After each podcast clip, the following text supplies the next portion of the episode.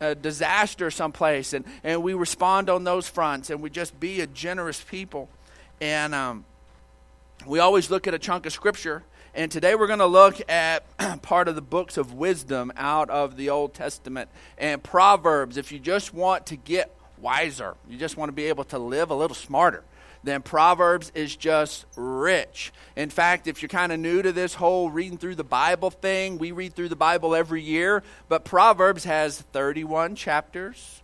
You know, there's up to 31 days in a month, so there's a lot of people who make it their daily reading that they read a proverb every day and i think that's a that's a smart way to get the word in you and we're going to look at proverbs chapter 21 verses 25 and 26 and again, this is speaking, and this is this is good practical advice. So you could think almost of of this the Spirit of the Lord speaking through your wise great grandmother or great grandfather or something in this, and just speaking into our lives. And it says the lazy people who refuse to work are only killing themselves, and all they do is think about what they would like to have. The righteous, however, however can give and give generously.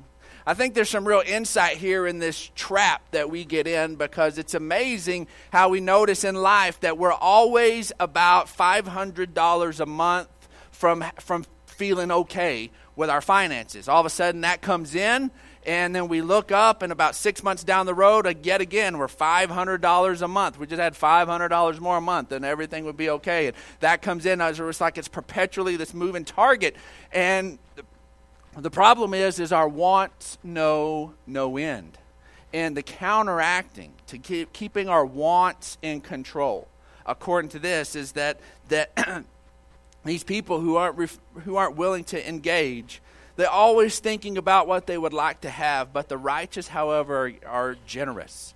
And this place of looking at the needs of others and connecting with the needs of others somehow has this amazing way to check where we're at and when our wants get out of control, when all of a sudden our own desires begin to get, get away. And in fact, there's been this little phrase thrown around a lot called first world problems.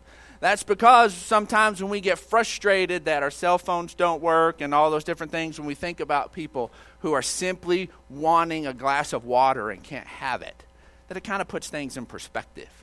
And so, generosity is one of those things that puts things in perspective. And if we allow the Spirit of God to move in our lives and to be a generous people, it honestly, it'll make us happier in life in general. So, gentlemen, eh, ladies, whoever is participating in this, let's go ahead and pass these uh, our baskets around. If you filled out a uh, prayer request, this is a time for you to slide that in there as well. Uh, well, we are now we finished up the outrageous things Jesus said. And um, I hope you enjoyed it. I, I, had a blast with that series. We could have just kept going on and on because really, you kind of go line by line, and the bulk of the red is outrageous. I mean, it's just, you put it in context, the bulk of what Jesus said was just outrageous. And we could have spent a lot of time on that. And I had a blast with that. But this is kind of a, a part two to a series we did last fall. We looked at, at uh, 1 Timothy and went through chapter by chapter in First Timothy, and we just called it Dear Timmy. And Paul wrote another letter to Timothy called Second Timothy. And so we've just called this series, as we go through Second Timothy, we've just called it P.S. Timmy. Because he already wrote him one letter, and now this is what is his, his follow up thoughts. So we are simply going to just chew up the book of Second Timothy over the next few weeks. And so I'm really like it and uh, be able to, to do that. So uh, let's just go ahead. If you got your YouVersion app open, got your notes ready to roll, then let's go ahead and get into this. That Paul's letters to Timothy give us insight into the core issues of life, love, and leadership. And with this, his letters, the, Paul is writing to a person this is this discipleship thing. Most of Paul's letter, he writes to the Ephesians and he writes to a group of people. But this is really direct. This is a church leader talking to a church leader. And so, if you want to really grow as a church leader, somebody that's, that's stepping up into maturity, then read the Timothy's because this is this is Paul, the number one discipler of the Old Testament, talking to his number one disciple. And so he gets to the meat of the issues. He talks about hardcore maturity stuff. And so as we get into that, we have to remember to put that mindset on that this is a mature believer talking to a mature believer. And we're just going to start with the opening 2 Timothy 1 1. Paul, an apostle of Christ Jesus by the will of God. When by his own will, he understood that God is the one who made the way. As our graduates step into everything, I hope that as you go forward in life, you hit a place in life that you're able to embrace your assignment with as much strength as Paul did his that he recognized that his assignment was apostleship, and it was by the will of God.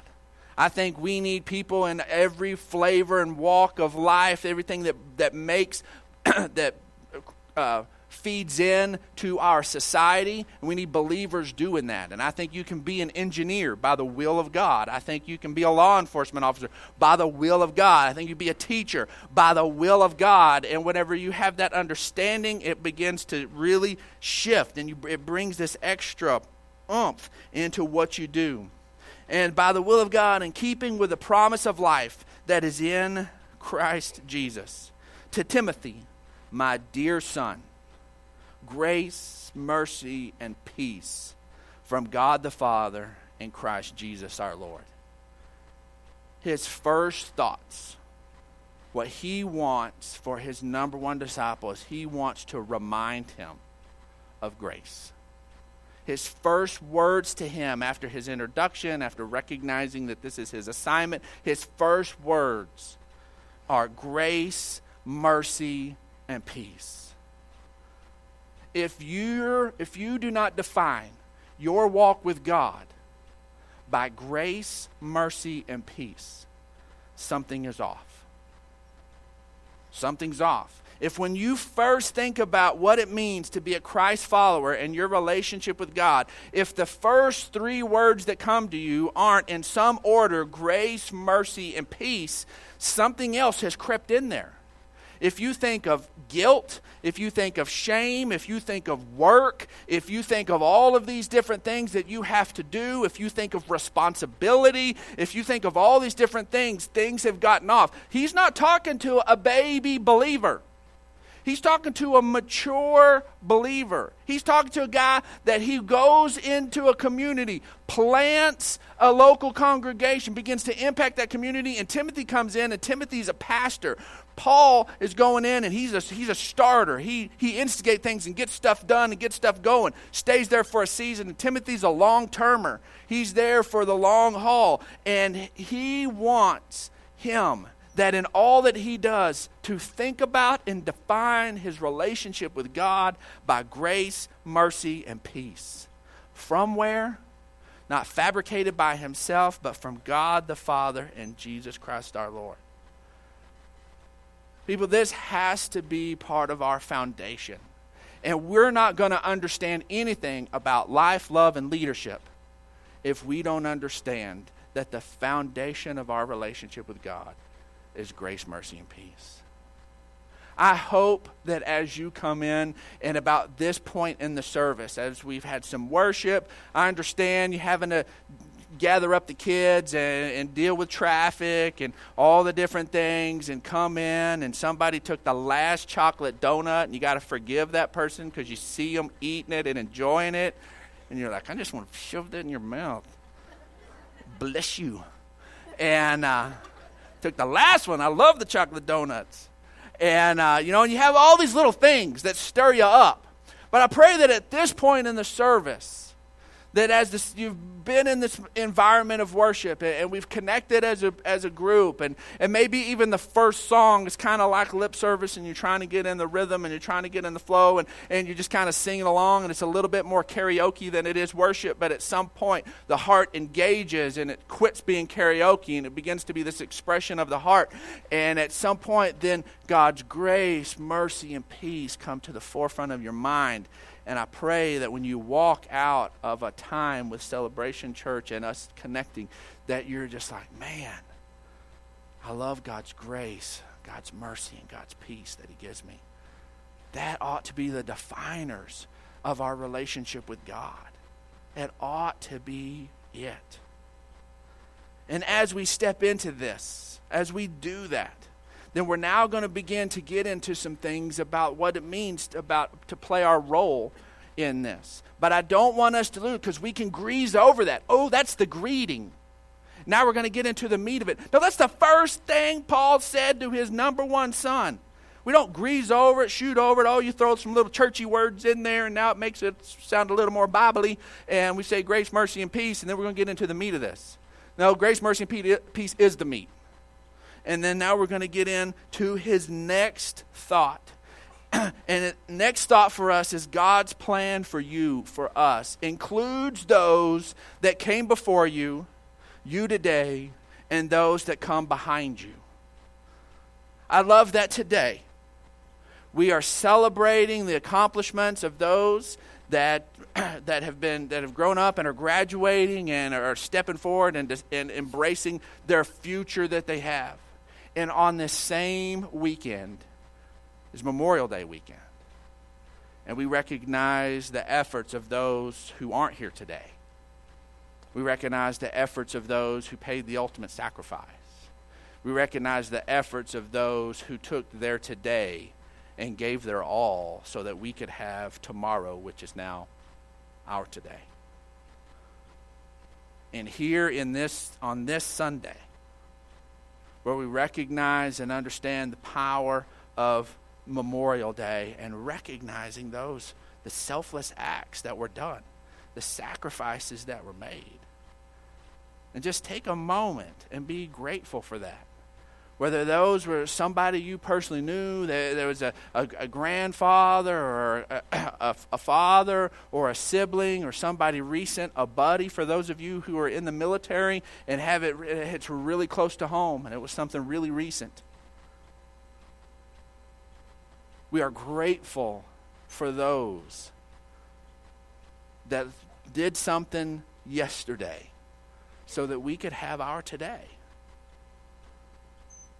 in all of our tomorrows are built and added to as God works through people today for the tomorrows. And that's exactly what Paul talks about to Timothy. The graduation weekend, it, it, it, it, came really, really quick for us with Keenan finishing up uh, Bible school. And, and uh, I've shared this story with you before, but, but this whole concept of this this generational thing and, and, and these different pieces of things coming before and playing roles it, it just fits so well and um, thankfully my I've got heritage of ministers on both sides of my family going back and I just appreciate that some of my earliest memories are sitting on a church pew and drawing trains. I don't know why I love to draw trains, but I draw trains.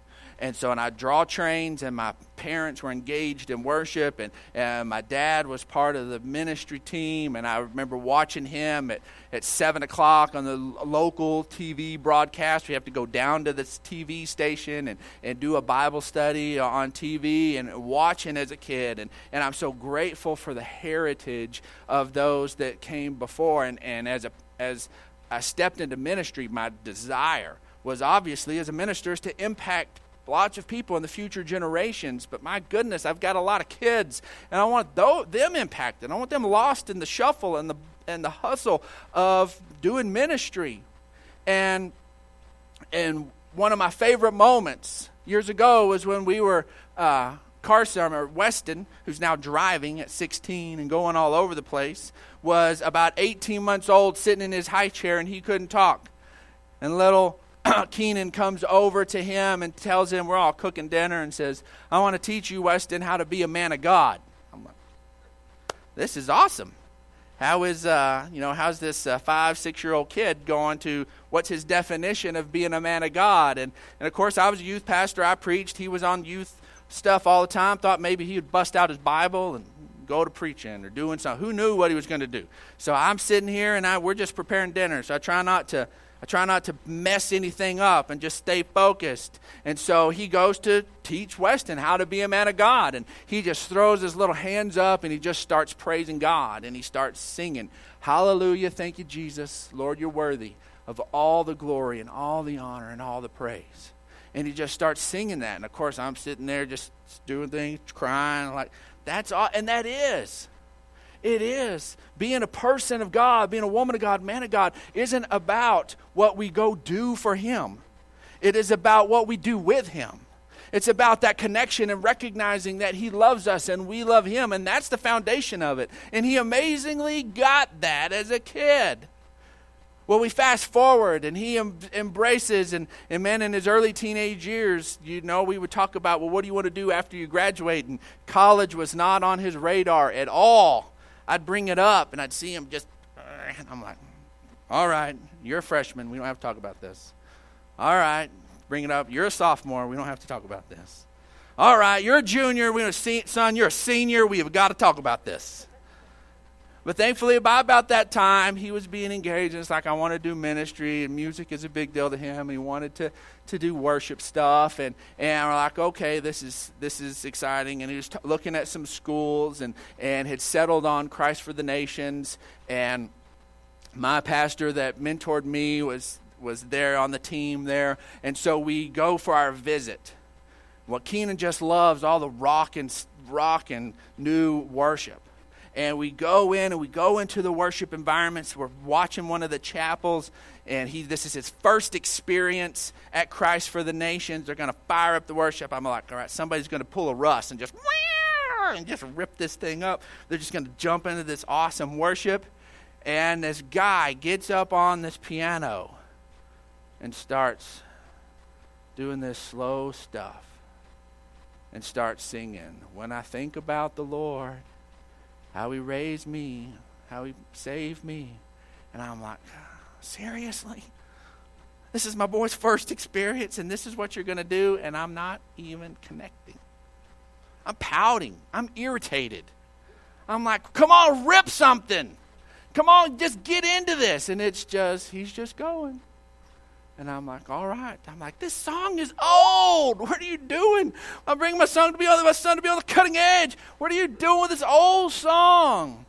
And I'm sitting here and just not acting real pastoral, and uh, I'm pouting in the middle of a worship service because it's not going the way I wanted it to go. So if you've ever done that here, you're not alone. But guess what? You're not allowed to do that because uh, watch. And so and so, uh, so I'm sitting there and I'm in the middle of this, and I don't even want to look at Keenan because I don't even want him to go. Are you serious? And I didn't. I forgot how that song. And then they get into that deal. When I think about how he saved me, how he raised me, how he filled me with the Holy Ghost, how he healed me to the uttermost, it makes me want to shout, "Hallelujah! Thank you, Jesus. Lord, you're worthy." Of all the glory. And all of a sudden, I just start to cry. And I'm like, God, yes. As my son had imparted into my younger son that what it means to be a man of God, and we're trying to figure out his next step in life, and the song is what they pull out. They hadn't pulled that song out and when I talked to him, they hadn't pulled that song out in a long time. That guy just was like, "We're going to do this one today." And I was like, oh my gosh. And then as he moves forward and, and it's now on the this Sunday on the mission field and doing stuff and sharing the gospel and that this generational thing that God is so a part of this. He is so a part of this. And this is something we ought to just desire. Verse 3 says, I thank God whom I serve as my ancestors did. He is serving God very different than his ancestors did. His ancestors, without understanding who Jesus Christ was, would have said he had gone rogue, he had gone off the rails. And yet, when he recognizes and he talks to Timothy, he says, I'm serving God like my ancestors did. Like, well, they didn't have Messiah, they didn't do these different things. No, but they pulled into God with the truth and the life that was there for them at that moment and believing that Messiah would come. And now I know Messiah has come. And this is a big deal to Paul. And he says, With a clear conscience, as night and day, I constantly remember you in my prayers recalling your tears. I long to see you that I may be filled with joy. I am reminded of your sincere faith. I'm reminded. I'm reminded, Timothy, of your faith and how real and genuine it is, which first lived in your grandmother Lois and in your mother Eunice, and I am persuaded now lives in you also. Here is this generational thing.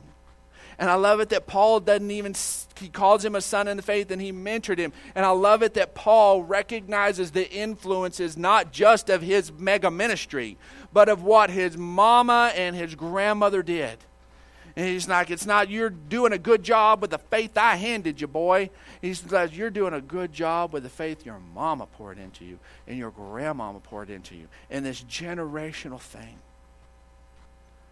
I tell you what, I am so excited about what happens on the other side of that wall. And when I get reports about our, our little guys being excited and talking to their parents about the things they're learning and all those different things, I love it that our nurseries are overflowing. Overflowing. You think we're out tight in here, our nurseries are overflowing. I'm excited about in our new building having to, to, to add and, and have lots of nursery space because we have moms and dads bringing their little ones and engaging with, with the things of God and making it a priority. And we can look forward to the impact that that's going to have on the next generation. We have to think generationally. We have to appreciate what came before us and understand God has an assignment for us right now and that, and that the next generation matter. Those that are coming and following behind us, that they matter he goes on to say, For this reason I remind you, because it's been handed down, because you've done a good job, I remind you to fan into flame the gift of God which is in you through the laying on of my hands. I know the gifts of God that are in you, and I want you to stir those up. You have sincere faith. I'm not questioning your faith. I'm saying, let's carry this to the next level. Let's stir this up. Let's, let's press into the next thing. For the Spirit God gave us does not make us timid. Other translation says God didn't give us a spirit of fear, but gives us of power and love and of self discipline. I love one translation that that, act, that Greek word can actually be translated a sound mind. It lets us think clearly and think right. So do not be ashamed of the testimony about our Lord or me, his prisoner. Rather, join with me in the suffering for the gospel by the power of God. See, God's truth came thousands of years and thousands of miles to us. All of this was happening on the other side of the planet a long time ago, and there were so many opportunities for it to be cut off, and the enemy tried. But we're here today in West Texas in a movie theater, worshiping the one true God who sent his son to die for us and love us and give us life, not because we've earned it, because he wants to give us to because he wants us to have it. And we're here because of those that came before, just took what they had and lived it out and passed it on. That's all that's asked of us. Just, just, just embrace it, live it, and pass it on. Verse 9, it says, And he has saved us and called us to a holy life, not because of anything we've done, but because of his own purpose and grace. This grace was given us in Christ Jesus before the beginning of time, but has now been revealed through the appearing of our Savior, Jesus Christ, our Savior, Christ Jesus, who has destroyed death and brought life and immortality to light through the gospel. The next concept, and we'll move quickly through these next couple of pieces, is that we can get through the difficult times we can get through those places that the, that the faith has come to us, and then there's these moments to walk away. There's these moments to all of a sudden create a dead end where there wasn't a dead end. It came thousands of years and thousands of miles to us, and we're walking it out, and there are these opportunities where we can just go, forget this, I'm done with it. These are places where we can shipwreck our faith, the word talks about. And we just go, I'm, I'm, I'm, I'm, I'm sick of this mess. And we get through the difficult times by knowing whom we have believed. 2 Timothy 1 says, In this gospel I was appointed a herald and an apostle and a teacher, and that is why I am suffering as I am. Yet this is no cause for shame, because I know whom I have believed and am convinced that he is able to guard what I, what I have entrusted to him until that day, that I have put my life in his hands and he takes care of it. I know that he has it. I know he's good. I know him whom I have believed. This is why, when it's all said and done, you say, What's Celebration Church about? It's about knowing God better and trusting Him more. Why? Because when those difficult times come, it's that when we know whom we have believed, that that assurance carries us forward. One of my favorite stories on this comes out of a book that's been around for a while called Chicken Soup for the Soul, where they've gathered up a bunch of these stories. And, and he tells a story in 1989. There was this devastating earthquake that hits Armenia. It's an 8.2 on the Richter scale and just, just levels all of this. In a matter of four minutes, 30,000 Armenian lives are extinguished just with this earthquake.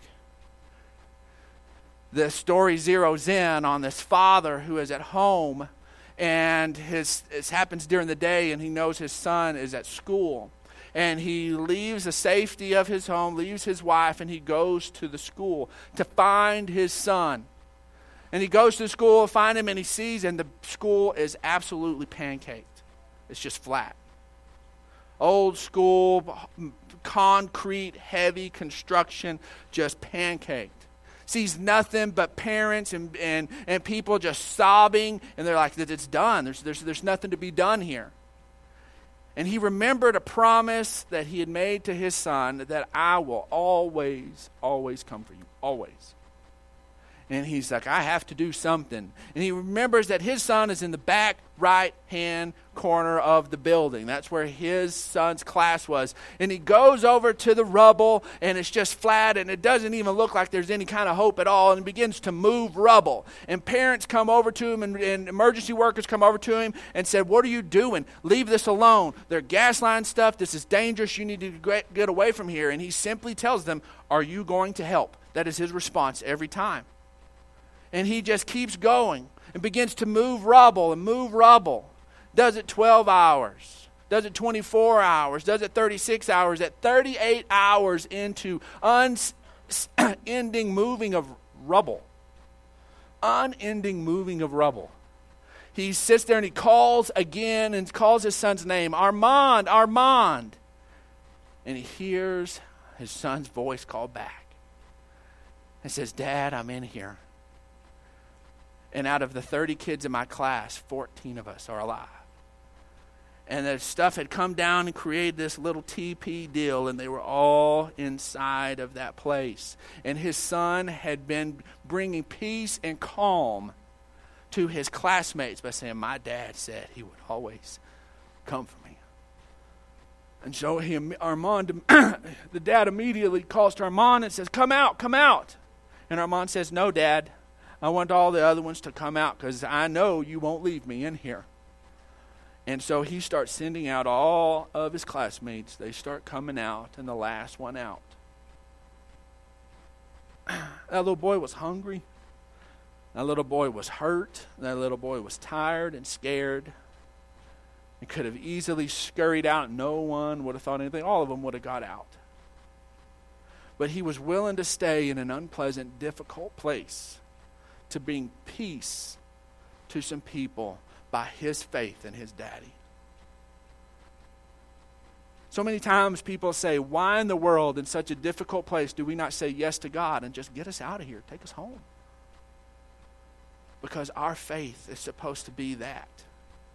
Our faith is supposed to be that place when we're here stuck in the hole sometimes on this planet where ugly stuff is happening, and we're at a place of assurity and saying, you know what? My daddy is good, and this is going to be okay. This is ugly, but he'll come for us. And I'm willing to stay in this little place of difficulty and, and deal with this for a little while to be able to bring peace and life and to speak life into you. Why? Because I know him of whom I've believed. This is about impacting those around us. The last thing that we walk away with out of 2 Timothy 1 is guard those good things that God has done in your life. Be sure of him whom you've believed. That cultivates that. It's part of what we do on Sunday mornings. We stir each other up on that. And then we have to guard those things. 2 Timothy 1:13 says, "What you have heard from me keep as a pattern of sound teaching." With faith and love in Jesus and Christ Jesus, guard the good deposit that was entrusted to you and guard it with the help of the Holy Spirit who lives in us. You know, sometimes we hit these moments, you're like, God, I'm having a hard time really trusting you here. And we can do just like that dad that came to Jesus and says, I need you to heal my son. He says, Anything's possible to him who believes. And he says, I believe, help my unbelief. That's what this is. this is that moment. Hold on to the good deposits, those good things, those promises that God has placed in your life with the help of the Holy Spirit who lives in us. And this last little nugget of truth, he says we got to hold on to those deposits. And one of the biggest places of robbing our faith in God and our faith in humanity isn't the different things that just kind of happen.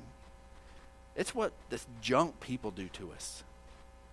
It's the junk people do to us. And you know what? And, and I believe Paul reaffirms that. Because, man, I'm telling you what, the disappointments of others is one of the most dangerous, discouraging things we face. And I love how Paul deals with this. His very next thing he says after guarding the good deposit, he says, You know that everyone in the province of Asia has deserted me. He ungrew his ministry, his ministry, and everybody left him. He's still the man. He's still there. So uh, everybody deserted me, including Phygellus and Hermogenes. May the Lord show mercy to the household of Onesiphorus, because he has often refreshed me and was not ashamed of my chains. Immediately in his top of mind writing, he deals with the pain of the desertion. And you know how he counteracts that? he immediately talks about and celebrates those that have fed into his life. He gives glory to those. Instead of focusing on the disappointments others have been, let's talk about all the times people have nourished our faith and have been there for us. Onesiphorus, because he's often refreshed me and was not ashamed of my change. On the contrary, when he was in Rome, he searched hard for me until he found me. May the Lord grant that he find mercy from the Lord on that day. You know very well in how many ways he has helped me in Ephesus. This is, this is the rubber meets the road stuff. This is mature Paul talking to mature Timothy. And guess what? Mature Timothy had to guard those good deposits. He had to fan the gift up in his life. He had to stay focused on the heritage and those different things. You and I do too. So this morning, I want us to come back to our two core discipleship questions.